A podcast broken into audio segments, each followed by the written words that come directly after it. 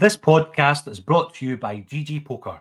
G G Poker won huge tournaments and hold a Guinness World Record for the largest prize pool for an online poker tournament. As the world's biggest online poker room, G G Poker are making poker fun again. G G Poker offers exciting game formats and software features that aren't available anywhere else. So why play anywhere else? Plus, if you're new to G G Poker, get sixty pounds free play when you make your first deposit of ten pounds or more. Players must be eighteen plus. Full terms and conditions apply. Please see g g poker dot co dot u k for details. be gamble aware dot org. Please play responsibly. Hey guys, it is Ryan. I'm not sure if you know this about me, but I'm a bit of a fun fanatic when I can. I like to work, but I like fun too. It's a thing. And now the truth is out there. I can tell you about my favorite place to have fun. Chumba Casino. They have hundreds of social casino style games to choose from with new games released each week. You can play for free anytime, anywhere. And each day brings a new chance to collect daily bonuses. So join me in the fun. Sign up now at chumba casino dot com. No purchase necessary. V G W Group. Void where prohibited by law. See terms and conditions. eighteen plus.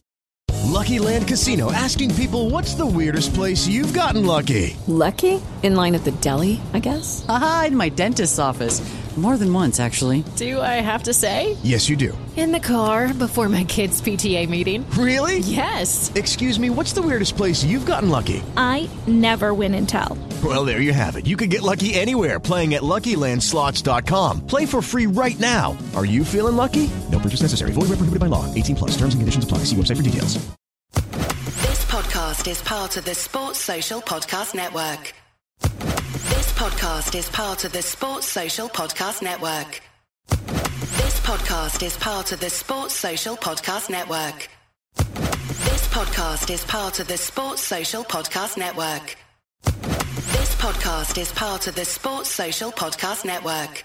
This podcast is part of the Sports Social Podcast Network. Mobile phone companies say they offer home internet. But if their internet comes from a cell phone network, you should know. It's just phone internet, not home internet. Keep your home up to speed with Cox. Cox internet is faster and has more reliable download speeds than five G home internet. Cox is the real home internet you're looking for. Based on Cox analysis of Ookla speed test intelligence data, Q three twenty twenty-two and Cox serviceable areas. Visit cox dot com slash internet for details.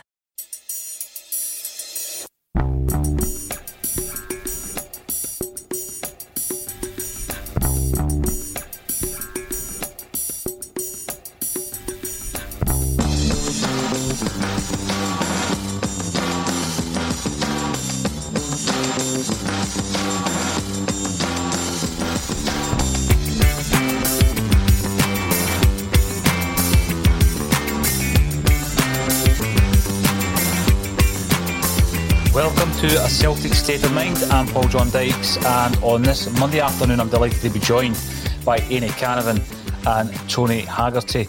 Uh, we're going to be talking about the weekend that we've just witnessed as Celtic supporters and the week ahead. The big game against Hearts obviously coming up, but we will have a depleted squad. And I'm going to ask yourself first, Amy, you know, um, how surprising is that really when we've been going on all season about the protection of Celtic players from that very first game when Halliday went in high on McGregor? We started pinpointing every single time that that happened and it was going unpunished. And here we are moving into the month of February, going into a, a very tough run of games, and we're going to be without uh, probably our most influential player, our leader in Callum McGregor, due to the fact that th- these roughhouse tactics, as, I, as I've called them today, um, have never been challenged. They've never been challenged by us as a club. Um, and we want we need to talk about it because we need to talk about how to resolve this. Uh, but first and foremost, how surprised or were you surprised at the tactics tactics deployed by Barry Ferguson's Alloa on Saturday night? Not a single bit. Um, and I'm a surprised that we're going into this Hearts game on Wednesday, or as you say, this string of, uh, string of games sorry, with a depleted squad. Again, not at all. I think Alan Morrison touched on it on Friday. He averaged six injured players every game. That's yeah. astonishing. That is. Um, and I understand and I appreciate not all of them will be because of tackles or opposition. You know, it can. We've touched on this before as well, that um, I don't know if it's an intensity in training or the style of play, but there are just a lot of hamstring injuries right now as well. So I appreciate that it's not all from, you know, tackles and whatnot, but a proportion of it is, and hopefully, I don't know, I'll maybe ask Alan to look into that further and, and uh, figure out the stats on that one. But no, I'm not surprised at all, and I'm not surprised at Alloa's game plan really um, on Saturday to a degree. I can't really blame them, you know. You or you know when you go to, even if it was not Barry Ferguson's side, you're going to go to a lower league side in the Scottish Cup. They're going to sit back and they're going to try and bite away um, because they know they're not going to outplay a Celtic or a Rangers or a Hearts or a Hibs, although Cove Rangers will. Um, but you know, it's just kind of the nature of going to a lower league side now. Um, but in saying that, you then expect uh, a high-quality referee in Don Robertson, if you can call him high-quality, but he is one of the, the top grades, you know. He's a Premiership referee week in, week out. Uh, you expect a little bit of protection. Um, and you're spot on. The, the, if the club aren't speaking out about it, somebody has to, and it shouldn't just be Celtic fans, it should be fans right across the country. And I've said it time and time again, it's not just a Celtic issue. um, I'm not going to batter on about it, but if you've anyone caught, you know, Oaken Lake Talbot up against Hearts, um, it was the early kick-off on Saturday. I'm all for an underdog story more than anybody with, with, with Rose, but Talbot, you know, got away with murder. The Hearts offsides, the punch, and Maradona would have been proud of that punch. um The, the offsides, the, the referee and just the officiating across the board, across the country, is just an absolute disgrace, to be honest. That was one of the points, actually, that Kevin Graham raised in our private chat group around the fact that what's the point in uh, removing a particular referee from a particular league and putting them down the leagues, because down there the refereeing's not much better. So the, the issue is across the board. But I think we're in a week, Tony, where Rangers take up a complaint against Kevin Clancy. Uh, obviously unhappy that they've had someone sent off after two and a bit years. Uh, I think the last time they had somebody sent off was probably the last time I had any time off in the studio. It was over two years ago, Tony, and the antics of Scott Brown obviously annoyed them somewhat as well. So they raise a complaint. Now, I'm not going to say that we need to look at another team in Scotland and say, well, that's how they deal with it, this is how we should deal with it. But we've been talking about this all season, and it comes up to the point where the referee against Alloa was the referee against Dundee United when Turnbull was taken very, very high. I mean, it was almost knee-high. Um, and then people start to pull out other challenges that he has officiated. I think the Tierney one against Motherwell, which was yeah. horrific. That was a horrific challenge.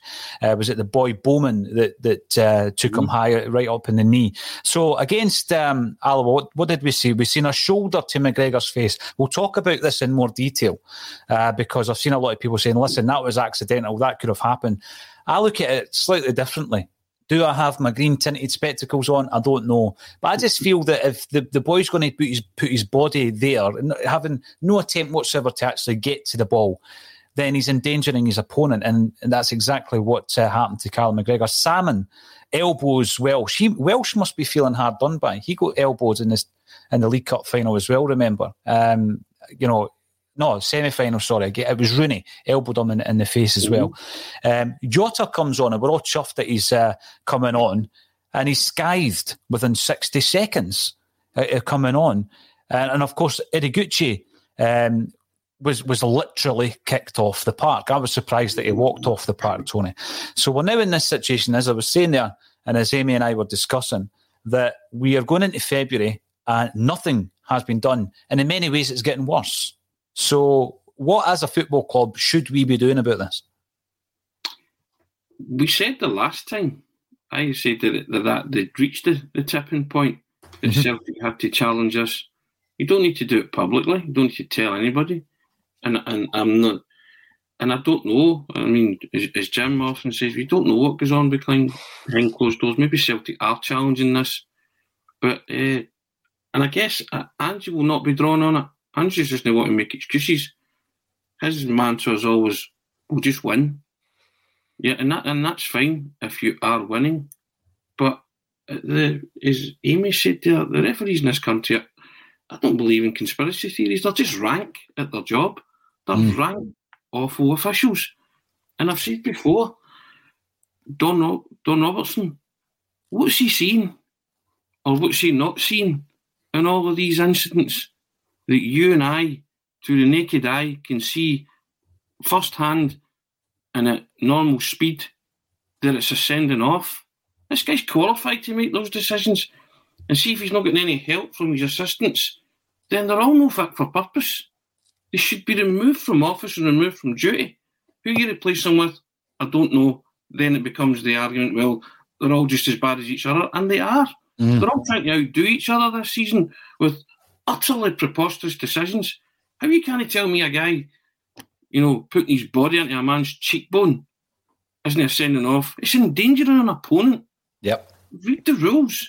How you can't tell me that the follow through on Ideguchi's not a red card is beyond me. And I and I and I wrote a piece in the Celtic Way, and I came on this broadcast and said it as well. Somebody from some team is going to end up with players seriously hurt. Now, we watch it through a Celtic prism because we're Celtic supporters, and it's my job to watch Celtic football matches. So I'm not being biased because I'm watching the team that I support, and it's my job to watch. But I have also made the point that Aberdeen, Dundee United, Motherwell, Hibs, Hearts, they'll have a litany of decisions within their own clubs. So it's up to them now to say, enough's enough. Everybody come together and say, we've had it up to here, because somebody's somebody is going to get a leg breaker. We spoke off camera, we reckon there's about twelve, mm. thirteen. You know, and Alan Morrison's been doing his own thing about uh, compiling these instances where Celtic players have been hurt. And they've been badly hurt. And it's through the grace of God that nobody's out for the season. Because some of them are shocked. I mean, the, the definition of shockers, and nothing seems to be done. Mm. And if you're talking about, uh, you know what, I'd love I'd love to pin Don Robertson down and talk him through them, seeing a Dermot Gallagher style. And say, you tell me why you gave that decision. I think referees now have to to be told to speak up or, or something, so that you can get a better handle and a better understanding, because it fuels paranoia, basically. It fuels conspiracy theories. And as I say, I'm not either or. I just think they're rank, bad officials, and they're hopeless at their job. But up and down the country, football fans are tearing their hair out because every week they're seeing guys, you know, the victim of shocking tackles, and their club or the club they support being the victim of horrendous decisions. The one player that springs to my mind from the not too distant past who's come into the side and seemed to be targeted time and time again, Amy, was Jeremy Frimpong. I mean, the amount of terrible challenges that went in on Frimpong, I've seen him getting stretchered off at least twice. Now, you look at some of these young guys, uh, you know, looking at Scotland and Celtic as an option as part of their progression and their journey. And they look at that and they think to myself, well, actually, you know, you're going to get kicked off the park and it might be a career-threatening injury, or you might lose a year of your career due to the fact that there's no protection. That's the big thing. Going back to what Tony said there, I focus on the protection of the players. We know that the standard of refereeing is really substandard in this country. And, you know, the reasons around that, we could debate forever and a day, right? But really, it's the protection of the players that's important. So when you watch that, I mean, the one against McGregor, you see, you can see that there's something awry in his face when he's walking off. There's something broken, there's something fractured. The tackle on Ideguchi, you're worried about the ankle because of the angle that the ankle's sitting on, the, the, the plastic turf. But see, when you watch it back, the way that his, his knee almost straightens out, that's dangerous as well. So you're you're endangering uh, two parts of the, the player's leg. That's in, his, in just his second game for Celtic, in his first start for Celtic. You've got a player in Jota who we're trying our best to, to bring in permanently, and he's looking over at Benfica and the possibility of returning to Benfica. There might be interest elsewhere. He's on the park for sixty seconds and he's completely snapped. And and it must put players off, Amy, looking at the standard of a referee and, and the failure by the officials to protect players when they're looking at Celtic as an option. Yeah, it has to be. Um, and I said it before, I'm not looking for additional protection for the creative players and for your your Yotas, or going back to Frimpong, your fast your fast players, sorry. But there needs to just be that basic protection and the referee's duty to protect all players. Um, but I, I don't I, I don't blame I wouldn't blame any player, because you're looking at this and you're thinking, like, say, you think, right, Celtic, and I don't, I know people don't like it, but many players do view us as a stepping stone. There's just no denying it right now. But why would you want to use this even as a stepping stone? Because you might not even get to step onto another stone because your career might be over by the time you've even left here. Because these tackles, they're they're shocking. But it goes back to, it's not looking for any kind of additional protection. It's just the basic protection that referees duty. Um, but it is, it's right across the leagues. I don't know who's going to start calling it out, but but somebody has to. Yeah, and you know, when you consider that, Tony, imagine being an agent and you, you've got management of a, a number of young players and you're looking for moves all over Europe and further afield, and Celtic are interested in one of your boys, and you can look at all the success stories and you're selling that idea to somebody from um, Portugal or, or even from Japan, and you say, you know, within three years, you're going to have interest. If you perform at that level, when we get into the Champions League, you're going to have interest from the big leagues, one of the big leagues. And that's the promise that they'll be given to their players, right? Do you think it would eventually, if this isn't tackled, uh, pardon the pun, do you think it would start putting young, talented players off? It's possible, but I uh, I, I get what you're saying. I mean, I, I, I was up out my seat with the first challenge on Jota. I was just, you know, you're just thinking to yourself, wow. Just back from injury, Aye, you know. Back from injury, clung on, and the first one's just, and it's and it's an attempt to hurt him, you know. And you, you're not, as Amy said, you're not looking for favours. You're just looking for referees to do their job, protect players. I mean, I when I was playing, I used to walk onto the park and say to the ref, "Joe, first thing I will say to the ref was protection for ball players, ref," and I would say number seven, and he would laugh, you know, but. You put that seed in his head that, all right, let's see how good you are type thing. And sometimes you, you did get protection. You know, because guess what? I get you up and down the place when you're out wide.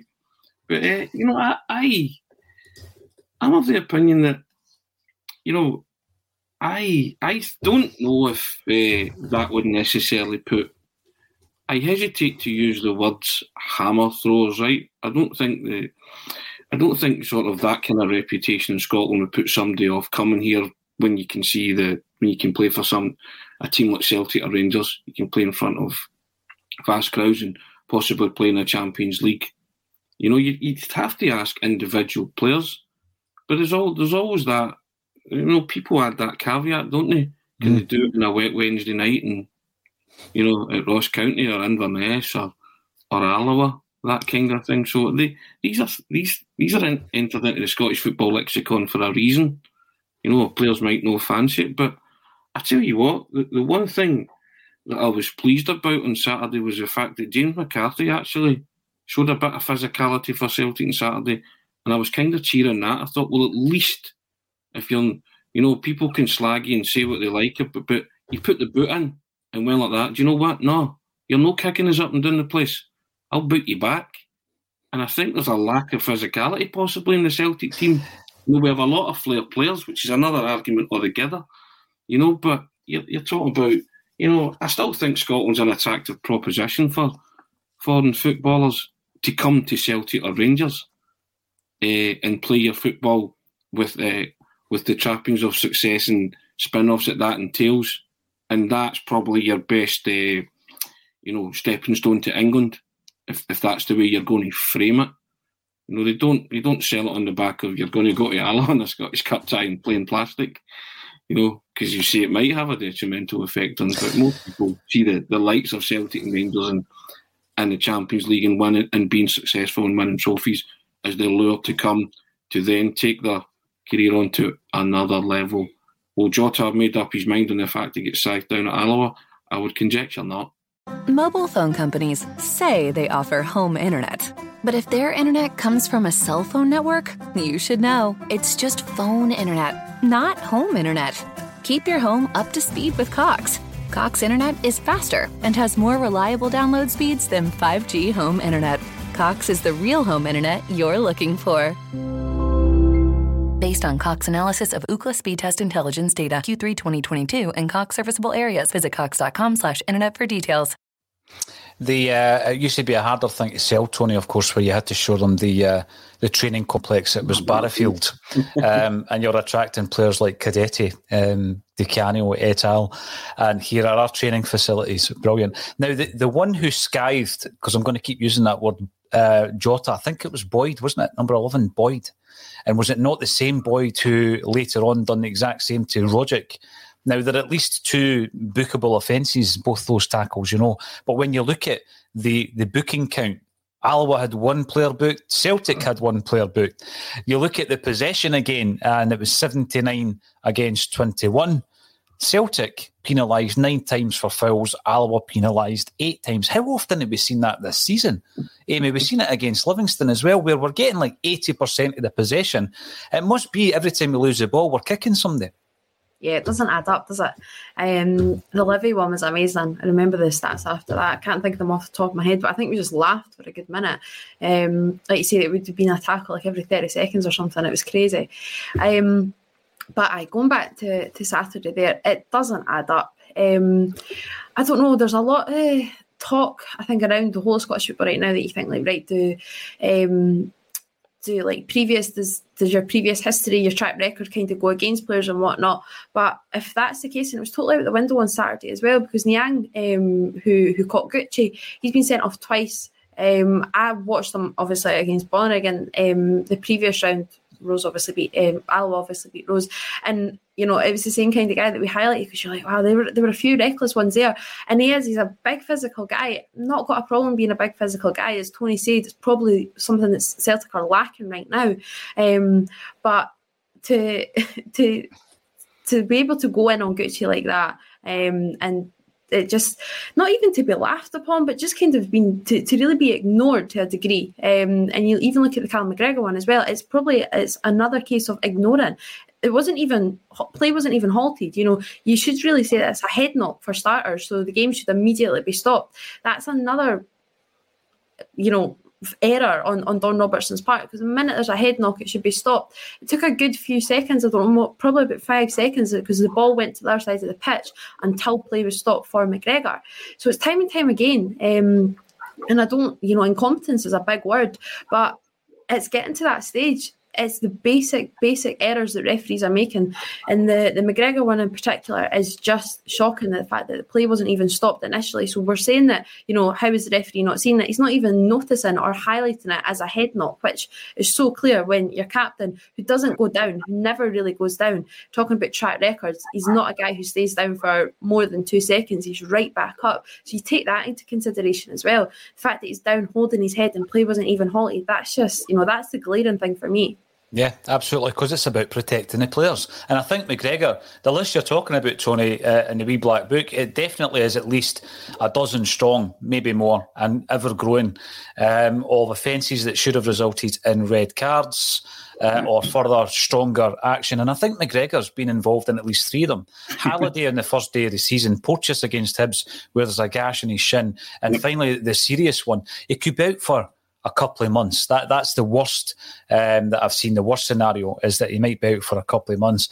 So you go into this game against Alloa, Tony, and uh, you know it would have been lovely to go in and win four and five nil. We were talking about the game when Cadetti scored a hat trick um, back in the day, and we won it a bit of a canter. It wasn't that type of night. So you look at that tie and think, well, it's good just to get out of there with the with a win, and you move on to the next round. What did you make of the game, though? And in particular, Tony, some of the players that came in for game time who had previously been on the fringes, such as Ralston, Scales, Welsh, Ideguchi even, and Giakoumakis. What was your thoughts on their performances? I thought Scales was the most impressive of all the ones you mentioned there. Scales was really good. Delivery was on the money for Giakoumakis' goal. Giakoumakis mm. took his goal well, and, uh, you know, difficult skill, the volley. But that apart, I wasn't too impressed with Giakoumakis. He looks a bit too static for an Ange team. And again, the second one, second minutes later, or moments later, when he's running through, see, when you separate great players and good players, great players lay that off, or they score, mm-hmm. right? Because they see the picture, they see the overall picture. They don't miss. Someone said to me, if that's Larson running through, he's chipping it over the goalkeeper, isn't he? He's dinking it and, and scoring, right? Or if he thinks there's, there's trouble, he just knocks, shunts it to the side to his partner who's got a tap in. Yeah, you see the whole picture, you know, and, and that separates, you know, the great players and the, the good players. And even then, your jury's out on Giakoumakis being either or. He needs a lot more game time and a lot more to convince the Celtic fans that he will be the man to lead the line uh, moving forward at all. Uh, but, you know, he took his goal well. I'll give him credit for that. But and then missed that sitter uh, when a wee bit of vision would have helped. Apart from that, I didn't. I wasn't too impressed with him. Ideguchi, I thought, was tidy, was okay, but I don't know if maybe I was expecting a bit more because of the the other two had hit the ground running, Maeda and Hatate against against Hibs. But mm-hmm. I'm allowing for the the night it was and the fact that he got a cruncher put in at him, and it's maybe that was maybe a culture shock for him and playing on that kind of surface, and you know, so that's fine.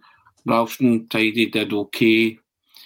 Welsh, you know, still, I think he was in a game with Salmon, wasn't he? A rough he, uh, he should have done better at the goal, I think, sorry. I thought he should have done better as well, just got caught right underneath it, and, you know, wasn't a nervous last twelve, thirteen minutes per se, but it was a lot more fraught than it probably should have been. You know, again, the Celtic were missing chances. Maeda missed one. Giakoumakis, I think, missed one as well. But, uh, yeah, so I, these things are on a heightened nothing. You win five nothing, nobody bats an eyelid. You win two one, you lose players, and, you know, it's it, it comes at a cost. You know, but it, it, the job done, would have loved to have got the job done, you know, a lot more efficiently and without losing players, but we did.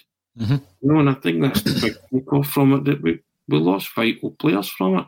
Yeah. When you look yep. at when Celtic, earlier in the season, Kyogo and McGregor were out. They were vital parts of our team, and we went on a, we won one game in five, and that was against Raith Rovers in the Cup. We drew against Livingston, sorry, we, we lost to Livingston away in the league, and we drew against Dundee United at home in the league, and we lost European games in between. You know, they're, they're two massive players for our football team. Yeah, yep. Massive yeah. players. You know, so you, you cannot underestimate that or underemphasise that. You know, and you, you, and we lost those players due to the, you know, the ineptitude of the officials. No, that, well, that's exactly lost, it. Ross McGregor, sorry, to the ineptitude of officials, because you're not protecting players.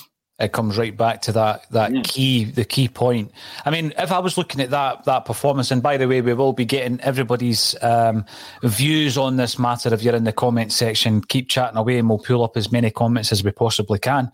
Uh, I was looking at Ralston, I thought he looked a wee bit uh, rusty coming in, but that's what's going to happen if you're trying to rotate and you're trying to uh, bring players in just to give them game time. Often that'll be the case. Scales, I was impressed by. I have been impressed with Scales. I think he done it against Ross County, didn't he? And he'd done it against Alloa. Again, his delivery looked very good.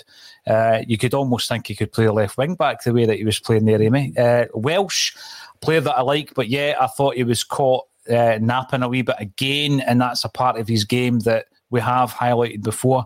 Ideguchi, I thought he did all right as well, but as Tony says, you know, um, you're coming into the, the shadows almost of Maeda and, and Hatate, um, who have followed Kyogo. So the expectancy was very, very high, but I thought he did all right, and um, I'm looking forward to seeing a lot more of him.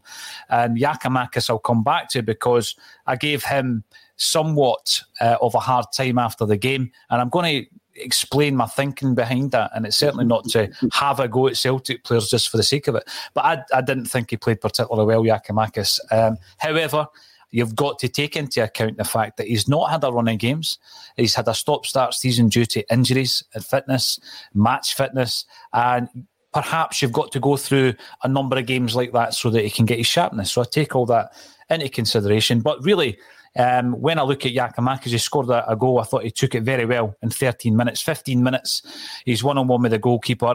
It should result in a goal either way, Tony. Like you say, you either lay it off or you score yourself. On the sixty-fifth minute, it was the second half that I felt he, he performed poorly. The ball comes to him and it bounces off him. There's a fresh air kick. I'm starting to get concerned after sixty-five minutes if your legs are going at that point. Uh, sixty-seven minutes, a really, really poor ball to Rogic when we're on the, the attack at that point, and he basically plays it at such a pace to Rogic that it's behind him by the time Rogic gathers it. seventy minutes, header from Scales' cross, could have done better. eighty-four minutes, miss from um, a Maeda cross. And again, it went down as a good block by the, the defender, but I don't think the defender had much choice because it was played straight to him. So when I'm looking at his performance, I'm looking at every single part of the game uh, that he's involved in. So rather than the the distance that he's covered and the heat map, et cetera. But the moments where he's involved in the game, and I don't think he done enough with the ball. He could have had a hat-trick, Amy. Um, what's your thoughts on these players who currently are potentially fringe players, but who might have to get utilised, and in Giakoumakis' case, will be utilised in the coming games? Yeah, Giakoumakis has got a, a big few days, weeks, um, games ahead of him. So I'm not too too critical, and I know you're not being critical, so that's not the right word, but I don't think it was a, a too bad a performance um, on Saturday from him. I do think he should have, you know, either laid it off to Maeda or scored. I think everyone can kind of be in that general consensus. But at the same time, I think Maeda should have scored with his effort, um, or at least should have played it back. So I think in the sense of, you know, missing goals almost, I think they both kind of have to be judged kind of fairly. But I wouldn't be one to, to judge Giakoumakis right now. I think he, he said that himself, this is his season starting now. It was always going to be a probably a tiring game for him um, after the hour mark, kind of, kind of, level because he's not played for so long um, and he admitted that himself. But I really liked his post-match interview. I thought he seemed really keen um, and I think he's aware that the pressure is now on him. I do I think the team will probably need to also not not pander to him, but we'll need to realise that, you know, he's not the typical for Ange's system. Um, it is going to be much more of Joe Hart with a big ball up and just trying to find him, and he is going to be a target man, and he rightly should be because, you know, look at the size of him. He, he definitely should be. So it's a different avenue to go down. Um, but I think it will take probably Hearts on, on Wednesday as well um, to to not be too harsh, but he'll, he'll probably have a, another tricky game, and he, he probably won't be up to what we want our standards to be at. But I think he needs to be given a, a fair crack fair crack of the whip. I think he needs to be given these big games, you know, and if he scores on Wednesday and scores against, you know, and scores in the Glasgow Derby as well, he's going to be a hero. So it is, it's fickle as a, as a Celtic fan, it's fickle as a as a Celtic fan, as a, as a football fan, but you know, for, for me right now, I wouldn't be too harsh on, on Giakoumakis. I think he's done okay, and I think the misses and the criticism that can be put on the misses could be put on Maeda as well. Nice bit of balance here from Amy, just to show that you don't get a script before we no, come into the bulletin, Amy. My opinion. Well, absolutely. Well, I also think that she, in a roundabout way, see Wednesday night, it'll mm. suit Giakoumakis. It's a rough and tumble game. You know what I mean? Hearts are going to come at you, and it's going to be a bit similar to, to Alloa. But I think you're going to be playing on a much better surface. And I think actually you can alleviate a bit of the pressure on him or the criticism by scoring in a meaningful game like Hearts, Dundee United and Rangers. And then, you know, people's mind will start to change. You're only commenting on what you're seeing. You know, all strikers miss chances. You know, I get slaughtered for, for having a go at Kyogo in the first game of the season when he should have had six. And he only, and he only got three. And, and I, I made that comment. But Ange is still banging on about it. We were talking about it back then, in August, about missing chances. Yeah. We're still talking about it, and the manager's angry about it, because after every game he says, we missed chances, we weren't clinical enough, we weren't ruthless enough, ruthless enough, sorry.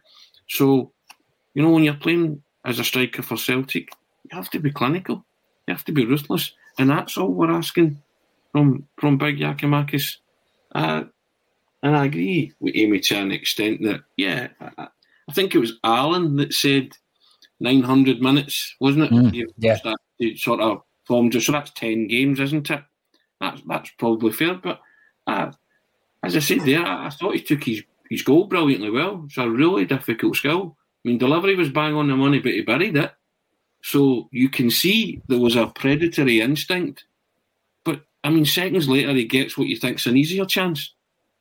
And he contrives to miss that by not being in total control as he's running through and making up his mind, or else not seeing the full picture and squaring it for, you know. So you're wanting your striker just to be switched on at all times, you know, and, and be aware, just be spatially aware and just aware of stuff. And maybe you want more, and if he's going to be a target man, so be it, but make yourself a nuisance, be a pest. I didn't see that often enough from Giakoumakis on Saturday, but I want to see it on Wednesday. And if he says his season starts now, which was a very good interview, as Amy highlighted, then go and prove it. Go and show us that your season starts now. Go and be hungry. Go and score twice against Hearts. Go and be your name in the score sheet against United, and bust a gut to do it against Rangers. And then you'll convince everybody that, yeah, you do have something to offer moving forward, and, and you will come good. That's all the Celtic supporters want to see. You can put up with strikers missing chances. Mobile phone companies say they offer home internet. But if their internet comes from a cell phone network, you should know. It's just phone internet, not home internet. Keep your home up to speed with Cox. Cox internet is faster and has more reliable download speeds than five G home internet. Cox is the real home internet you're looking for. Based on Cox analysis of Ookla speed test intelligence data, Q three twenty twenty-two, and Cox serviceable areas. Visit cox.com slash internet for details. This week on The Marketer's Report, Patrizio Spagnoletto, Global Chief Marketing Officer, Direct-to-Consumer for Warner Brothers Discovery, weighs in on building trust. Trust is a really hard thing to build and a really easy thing to destroy, and we have to be very respectful about that. Our partnership with iHeart has really helped us build that trust and that relationship with the on-air talent. As the number one audio company, iHeartMedia gives you access to all. Every audience, live conversations, trusted influencers, and the data you need to grow. Go to i heart results dot com for more. But not when, you know, it's, it's you know, down to lack of concentration or lack of ruthlessness, or just, you know, that it might be the, one of the few opportunities that you get, and you're remembered for that rather than your overall work rate. Now, Kyogo can miss chances, but his work rate can never be questioned, can it? And people always say he puts in a shift for the team. He's he's got that et- hard working ethic, and you know, and he's always terrific, even if he's not on the score sheet. Most of the time he is, but he's not. You, you can't say that about Giakoumakis. And Maeda the other night scored a goal after four minutes, but everybody was impressed by the way he shut down everything. And he was just, he was on the go the whole time. Mm. And you want that from your, that's the way Ange wants to win. I know Giakoumakis is maybe not up to speed with that yet, but he's going to have to learn that that's the kind of shift he's going to have to put in, which is why when he was coming on for these twenty minute, twenty-five minute cameos, holding the ball up, playing guys in, he actually looked pretty good. Right, because that was kind of catering to his game, and it was only for bit parts. But now we're wanting it for the whole game, because he's going to have to be trusted, because he's the only natural striker we've got for the next three games, which, as you and I know, and Amy knows, these these could be season-defining games. Yeah, you've got Hearts away, Dundee United at home, sorry, aye, Rangers at home. Three games which could define your campaign. See, so when you you, you think month, about getting two goals against Hearts, I just hope uh, bio-esque that they don't go down as O Gs. I hope he does get the two goals. Um, and I'm delighted when any Celtic player proves me wrong. I've not written him off. I've just said he was poor against Alloa, and I did think he was pretty poor over the piece. But see, when, when we're looking um, at some of the points that we've raised there, the other the other one being that uh, these guys get a chance like they did against Alloa. Um, the way that things have gone this season, going back to the stat that Alan's already produced, which is astonishing, six players on average injured for every single game, then you've got to take your chance. It doesn't matter if it's against Alloa on a plastic park. You've got to make an impression, because you never know that in the in the next game, the big game, you might be the only guy that can fulfil that position. So I think that going into the game against Hearts, uh, we will have a wee talk about who starts. We're going to have a wee chat about the midfield and the, the makeup of that midfield. If you're listening in and you disagree with any of the points that we're making, comment and we'll bring up your comments if we get round to, to seeing them. They are coming in thick and fast. We're going out to about a thousand live, so thank you all for joining us. And Magnet sixty-seven, um, always looking really chuffed with himself with that catch, a couple of fish there. Um, the board should present their catered. There's a lot of people out there who are constantly fishing in the comments section, Magnet, so I don't know if that's a wee nod to them. The board should present their case with all the clips as evidence and demand outside impartial referees. Uh, the thing that wouldn't surprise me is if Celtic were doing things behind the scenes, because obviously we hear uh, constantly about uh, Rangers being unhappy because it's broadcast or it's part of a statement.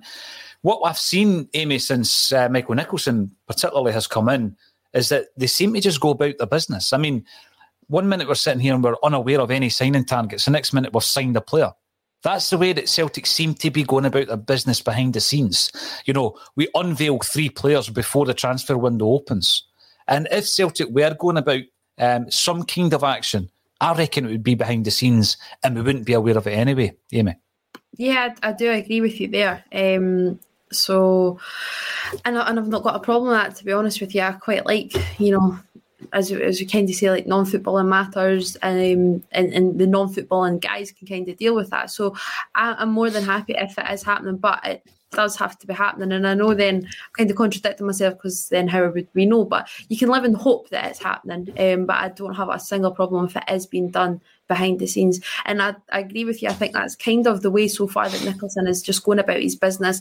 And I don't know if that's just because he's maybe aware of the situation, aware of how he could have been perceived or how he was perceived really when he did come into come into office really. Um, but yeah, it does seem to be the way that, that things are going, and I'm, I'm more than happy with that, to be honest. Now, David Bates comes in, uh, another cracking avatar, Davey. It is time that the Celtic board publicly take the S P F L to task for not ensuring player safety. They have a duty of care. It would also be easy to provide footage of the incidents to back it up. Now, that goes against what Amy says, but when I bring up what Sean F reckons, I do wish Ange would say more in regards to protection of our players in the post-match, as he seems reluctant to say anything in regards to this.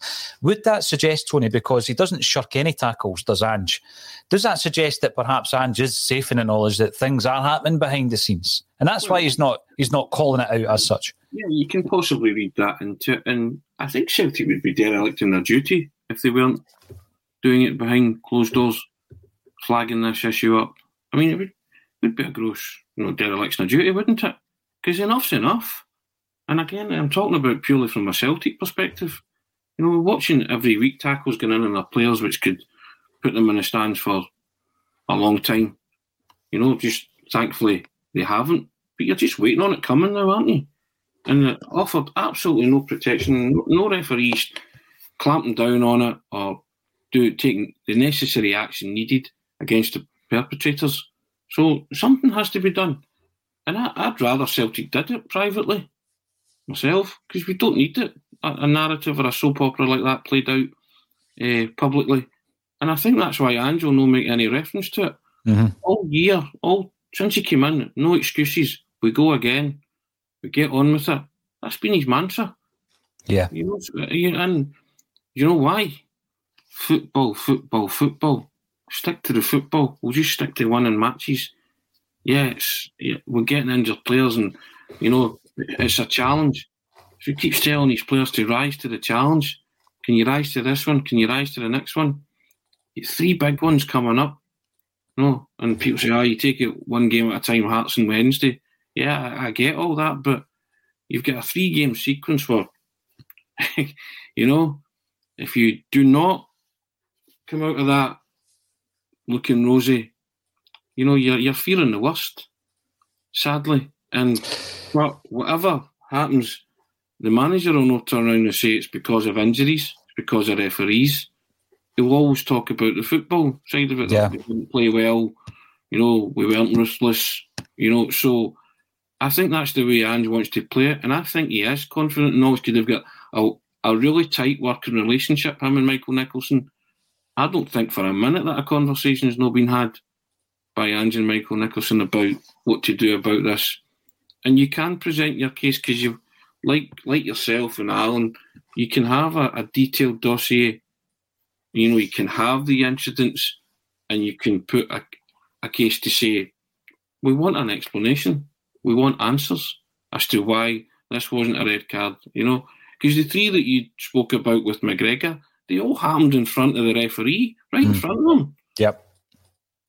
So someone was, again, I go back to it. And it's not a case of having green-tinted specs, which I actually do have green-tinted specs, but that's neither here nor there. And what are you seeing? What are you not seeing? I mean, the one the one with Halliday was incredible. I, I mean, uh, Bobby Madden was right there. He saw it. He, he saw it from the angle that most people saw it from. He mm-hmm. was kind of behind Halliday as he lunged in. It's a clear red card. Yeah. And then a referee let Chris Kane kick Cameron Carter-Vickers. They're just blatantly aim boots at him while he's on the floor. You know, and you're thinking, what are you seeing there? And then you bring the two of them together, and I think, did he book the two of them? Yeah, Carter-Vickers got booked. He got booked yeah. for, for basically being kicked and kicked, kicked on the floor. Yeah, well, for being a victim of somebody yeah. booting him. You know, so... You turn around and you say, where's the fairness in that? Where's the protection to our player who was lying on the floor? In these kind of instances. So I, I just question what they're actually doing. Everything's coming back to your original question. You know, so whether we do... I, I'm a, I'm in favour of, of doing it privately. You approach them. And then that way it's not played out in in the media, and there's not so... Which is why Ange just... He'll not entertain it.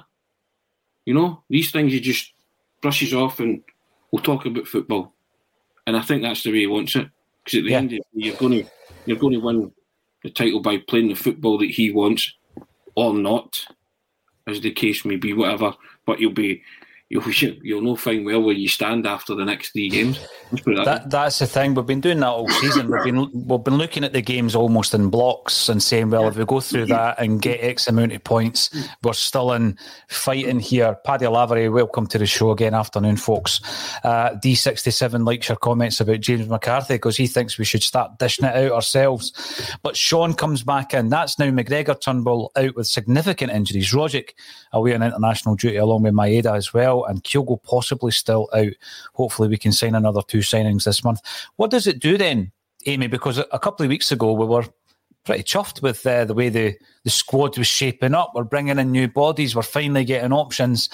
But after a game uh, and another couple of injuries, some international um, duty call-ups as well, we're now looking at, you know, we're going into games against the likes of Rangers and Hearts. And I'm going to say makeshift because... The midfield, you know, particularly, uh, is going to be a mi- makeshift midfield. There's going to be players in there who haven't played together uh, in the Celtic midfield. So it's frustrating, but does that point towards more signings coming in? Do you expect anybody to be added to the four that we've already brought in?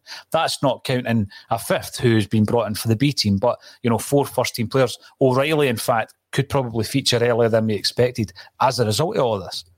Yeah, he certainly could. Um, and I wouldn't be surprised if there were more signings. I know, um, not mind games, but Postecoglou obviously ruled anything out. And then the, the signing off O'Reilly comes in. So he's keeping his close cut, uh, close to his chest, and, and I'm more than happy with that. A few surprises, uh, a few more surprises along the way, I, I wouldn't be surprised, and they certainly would be welcomed. Um, but I don't know if this would, you know...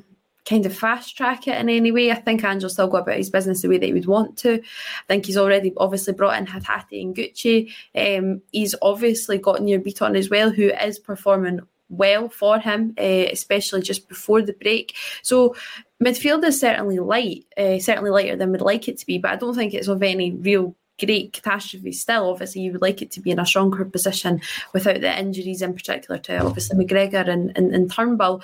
Um, and rightly so. I, I like the fact that Ange came out and said, you know, it's not uh, not necessarily... No, it's not bad, obviously, that Rogic has got called up because you want him to get called up. You want him to get that recognition, and um, it's the same with Maeda. So I've not got a problem with that because it would be it would be shocking if, you know, if Tom Rogic wasn't getting called up, especially on his recent form. Although in saying that, I don't think Saturday was his best game, and I'm uh, obviously a massive Tom Rogic fan. But no, I don't think that this will necessarily, you know, fast than anything, or, or fast track any kind of moves. But I wouldn't be surprised if, if Ange already did have some in the back burner. We'll have a wee talk, talk about the, the most recent transfer news that's coming through involving a player that's leaving the club, perhaps. Strangelove, the doctor. The elbow on Welsh was a red card. Yeah, I think that's the second one we've seen this season where it could have resulted in a red card. And Brown Warrior, the lad who left one on Gucci, was actually having a great game. Didn't look out of place against us. His follow-through was terrible. The, the more you watch it, the worse it seems to get. Um, and... Monty's asking why McGregor was playing in the first place. I mean, this is something we spoke about before the game, um, in the days leading up to the game, and which players would be rested, which players can you afford to rest, which ones you can't afford to rest. And I remember against much better opposition last season, and at home as well, we rested McGregor against Ross County and it backfired. Tony, I don't think you rest your captain. It doesn't matter who you're playing. No, hindsight's a great thing. Nobody thought McGregor would get injured on Saturday, you know, he was playing, so you know, you, any Celtic player could get injured this season. We've seen that in action, so you know, that's, I you trust the manager. The manager wanted to play the captain on Saturday because, as you see, you can easily come a cropper at these grounds, and then it's why did you not play McGregor? If he's not playing, you get beat. So I get, I told you, you're damned if you do, damned if you do in, those, in these games. You know, no, nobody. Nobody thinks for a minute that someone's going to slam into McGregor and fracture his cheekbone. It's just no, but they have. We're now missing a vital player. We, but in the words of the manager, you have to go on with it and deal with it. Mm. You want your McGregor to play on Saturday, that's it. You don't rest your captain for these games. You know, so I, I don't have a problem with McGregor playing on Saturday. Also, Tony, you have to win the game. We've won. We've won the game two one. Now, you take a captain out of that, you take McGregor out of that game entirely, and it, it becomes tougher because, you know, who who plays in his place? You might say that the first guy in line might be Near Beaton, and it's a d- discussion for later on anyway because we're going to be looking at the midfield for Wednesday night. But that wasn't an easy game. That was a potential banana skin. And I just yeah. think you needed, you needed the core of your team in there. Um, so it's not about a player getting injured, why didn't you rest them? That's just having the benefit of hindsight. Um, when we're looking at the Cup as well, you're looking to win every tournament that we go into. I mean, Tony's already putting in his holidays for Albania on the twenty-fifth of May. We want to win every tournament we go in for. And when you look at the last sixteen as well, I mean, some of the lower league clubs have done really well to get through there. When you look at the percentage of them, Peterhead, Arbroath, who are having a dream season anyway, Annan, uh, Partick Thistle, Kelty Hearts and Raith Rovers, all in the last sixteen. And of course, we draw Raith Rovers. We've already played and beat them this season. Um, and we'll deal with that game when it comes round. Uh, but when we're looking at the players outgoing then, I'm going to come to Amy first and then come to yourself. We've been talking all season about Mikey Johnson and what we need to do to try either to get him back on track in a Celtic jersey or for him to go into the next stage of his career, Amy. He's, he's only twenty-two. Mobile phone companies say they offer home internet.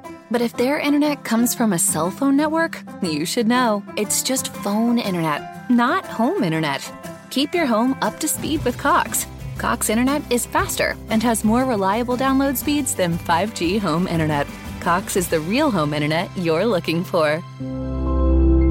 Based on Cox analysis of Ookla speed test intelligence data, Q three twenty twenty-two and Cox serviceable areas. Visit cox.com slash internet for details. As the number one audio company, iHeartMedia gives you access to all. Every audience, live conversations, trusted influencers, and the insights and data you need to grow. iHeartMedia is your access company. Go to i heart results dot com for more. Now, I say only because he's been round about the team for a number of seasons now. Left winger, of course, where we now have options. We didn't really have many options up until recently.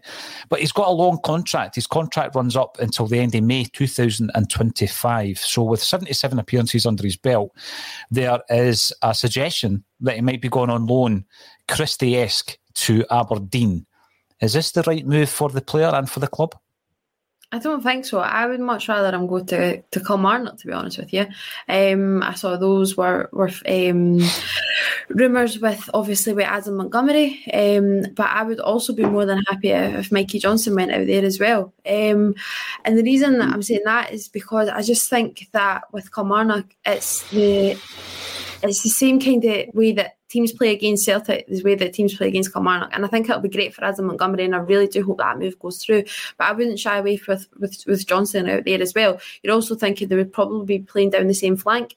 Um, but the way that teams sit in and try to defend against Celtic and make it really hard to break down is the same way that they're doing against with, with Kelly right now. Um, albeit there's a few teams at the top of the Championship right now. It's really tight, really contested. You mentioned Arbroath. Um, but I'm not sure if Aberdeen is the right fit right now. I'm not too impressed with Aberdeen. Um, I just don't.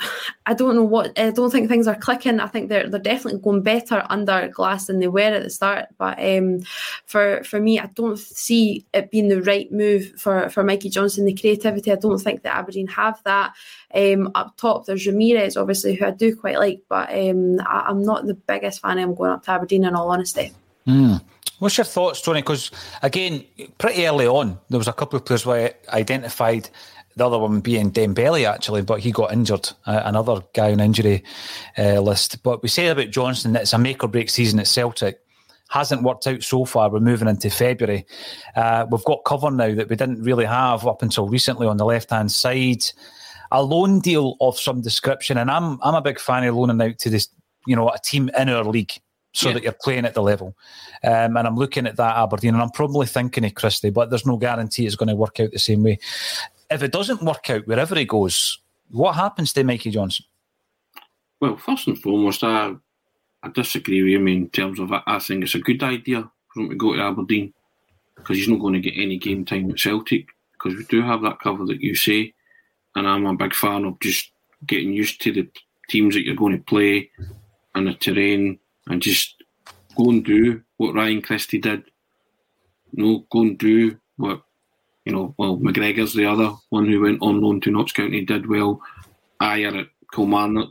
Kilmarnock were a Premier team. You know, so those three guys, just they're, they're your role models for going on loan and, and making a difference and coming back refreshed, re-energised and confident, because you've actually contributed, made an impact and had minutes, as opposed to playing bit parts here and there with a Celtic support who still make him a scapegoat and a whipping boy at times. You know, I, I, I've I've had my say on Mikey Johnston. I've, I've told you that I just don't think he, he's going to make it as a Celtic player. But this is a chance for him to go out on loan and get valuable game time and get that run of games that people keep talking about and make a contribution, make an impact, so that when you come back, you are the player that everybody thinks they see. And Mikey Johnson, which I just don't see. And uh, yeah, um, and if you can, I mean, you, you said he's got a long contract, and if it doesn't work out at Aberdeen, then you'll know you'll have to cut your losses, and you, there'll be a mutual parting of the ways at, at the end of the season, because it was a big season for Mikey Johnson. And so far, for me anyway, he's failed to impress. And as I say, I've had my say on it. And and I just think that maybe getting out of Celtic at this moment in time is, is the best thing for him. It's the best thing for Celtic to see if he can, yeah, agree with that too, you know, to see if he can kind of resurrect any semblance of a Celtic career that he might have on his return. Mm, David agrees. Um David Miller comes in as well. We're talking about, we're looking ahead. There's, we know there's games before the Rangers game. We're looking ahead to that, uh, and a draw, reckons David from Perth, would be a good result at this stage. All comes down to personnel, doesn't it? And uh, when we're looking at the players missing, Kyogo injured, McGregor injured, Turnbull injured, Maeda and, and Rogic on international duty. Uh, Maeda, I'm going to say he's going to be a loss, even though we've only seen him for two games, because he's shown what he can do in those two games. And I think that uh, by the time the Rangers game came around, you know, he, he could have been up to full speed with um, four games under his belt, et cetera. We know that's not going to happen. Every one of those players is a big loss. And I think the midfield is the, is the, the real concern uh, at this moment in time. I'm going to give you what I think we'll start with, um, under the circumstances and with the players that we have at our disposal. Um, and it might seem a bit strange. Uh, I'm just sorry, everybody who's expecting me to say James McCarthy starts. No, I'm not going to play James McCarthy. But I will play Beaton as my six.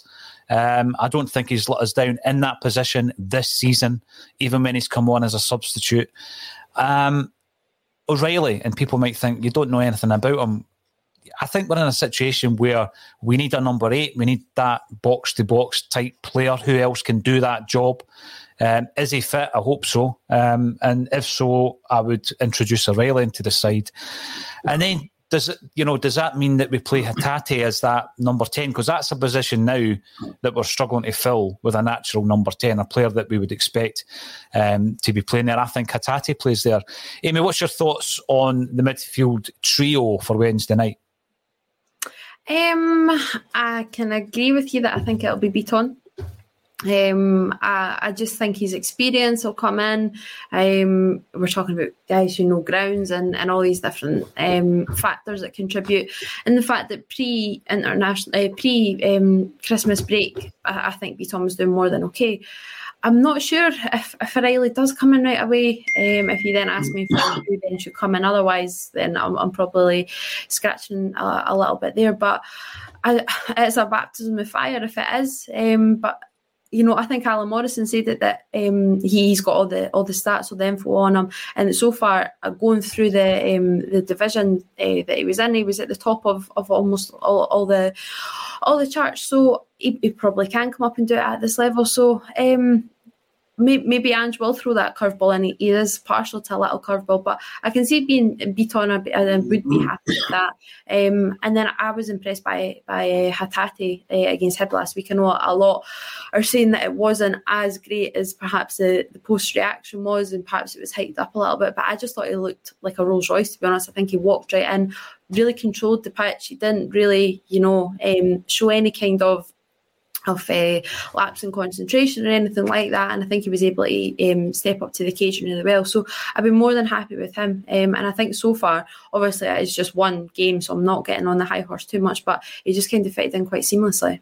He did, he did, he was very impressive, and I felt Maeda had a great first game as well. Tony, what's your thoughts on it? Because I mean, there's two or three different ways you could line up. Do you think there'll be any um, surprises? Do you think someone's going to come in from the cold? I wouldn't expect that from Ange. No, I wouldn't expect that. I, I'm inclined to go with that midfield three as well. Hatate, O'Reilly and Beaton sitting. Because I think Matt O'Reilly has been having a tremendous season for M K Dons. And so, you know, his confidence is there. You know, and I think barring the fact that his international clearance wasn't through, I think he would have played some part on Saturday. Mm. Uh, so I'll, I, it's, it's a risk. Granted, it's a risk with two new players in Beaton, but what else have you got? But also, we were talking on a podcast earlier this morning, and one of the boys said Juranovic possibly to come into the midfield because he can play there yeah. if he wanted to shore it up, you know, or, or push him in a more advanced position. You know, so that, that's that's a player that Juranovic can actually do that. You know, and then you could just put Ralston to where Juranovic is if, if he was inclined to do that. But I've got a feeling that he'll he'll go with Beaton sitting and Hatate and O'Reilly. That that was my first thoughts when I was thinking about the midfield for the Hearts game, because I still think on paper that looks pretty decent. I know I've not seen. You know, you're, and you're judging Hatate on one game, as Amy said, but it was quite impressive. So mm. that's fine.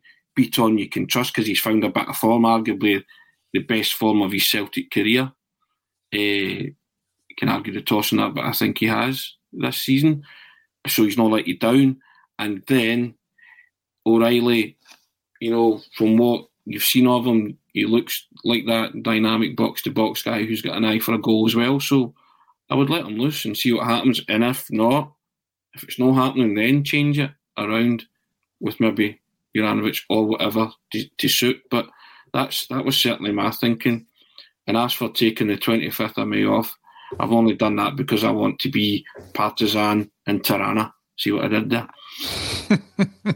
yeah, the the, the Tyra- Tyranian beard uh, was part of that particular game as well. Now, if we're looking at the, the comment section, Simon brings up a a point in relation to when do you when do you rest a player like McGregor who plays.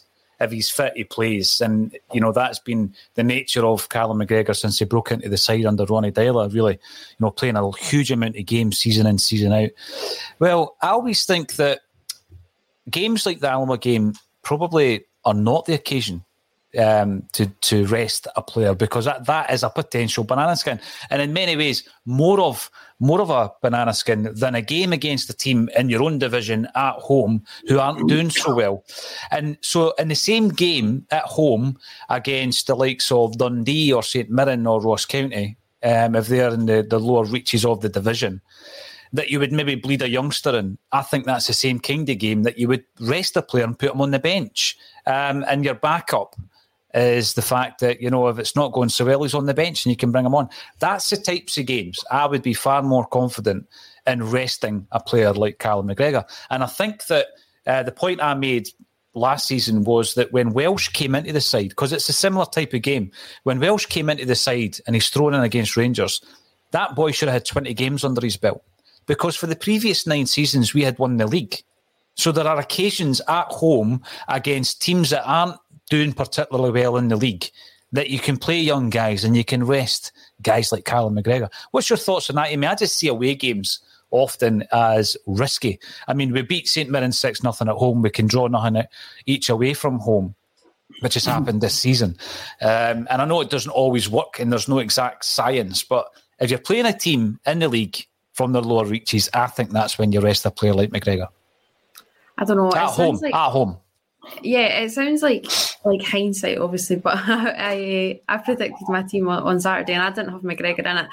I obviously, I, I, like I say, I've seen Alloa. Uh, I know that makes me sound, but I genuinely, I did have it before. Um, and I wasn't impressed by Alloa. They beat Bonnyrigg, obviously, five nil, but it wasn't, wasn't it? Bonnyrigg were absolutely shocking that day. So I wasn't impressed by them at all. Um, and I do agree with you, to be honest. Um, and then usually in a game like this, I wouldn't rest McGregor, but I think it was just, I was so conscious, obviously, that the running games that Celtic have coming up, Hearts, Dundee United, Rangers, and I just didn't feel that this was the, the right game for McGregor. But um, I was doing it with my dad, and my dad had McGregor in, um, because, and then his argument was, you know, you're just back for the international, eh, I've got to say international, back just from Christmas break, um, and you're wanting that string of, of consistency. So everyone is going to have different opinions on it. Personally, I didn't have McGregor in purely because I didn't think that Alloa were, were going to cause really any kind of concern. Um, they're really stop-start in the league as well. Um, they can go on a decent run, but then other times they're just absolutely woeful. So I didn't, I know a banana skin is always potential, but see if it was against like a Cove Rangers, and I know that's easy said after them Hibs, but Paul Hartley's got a lot of money out there, a lot of good players out there, and are playing, you know, they should be playing much higher up. I don't think Alloa, I think Alloa are playing at their level. So even if it was an Arbroath, something like that, but I didn't really see Alloa being a potential banana skin. And you look at the result, I know it's two one, but it was never a two one game. Um, I agree with what you say, but then in the same, you would look at, you know, Celtics against St Mirren in December, and it was shocking. So I wouldn't want to be dropping McGregor then. Hindsight's a wonderful thing at the end of the day. Um, but yeah, if it was me, I actually wouldn't have had McGregor in. Listen, were you uh, picking the right team and Colin Watt uh, predicting the, the outcome of every game in the Scottish Cup? I think we need to start uh, putting our coupon on, right? I think now, so. There is a player who has just signed for Aberdeen. Thanks, Amy, for the update. They've signed a Dutch winger, Vicent Bezugien.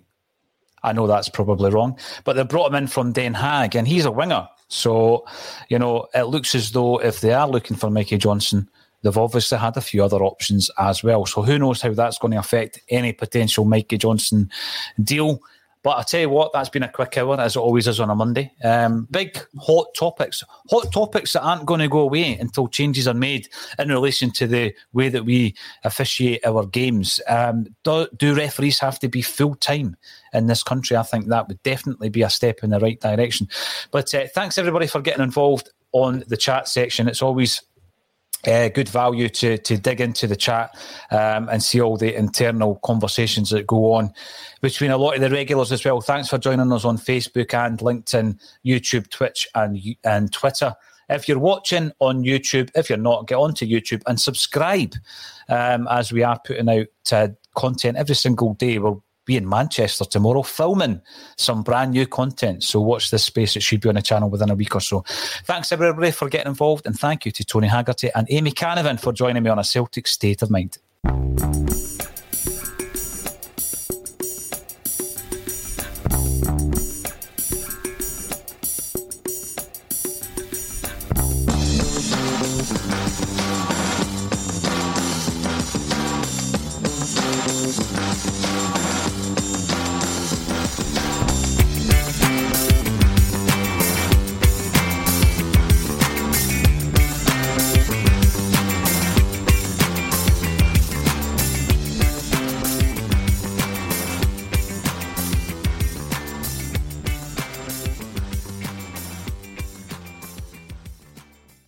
Mobile phone companies say they offer home internet.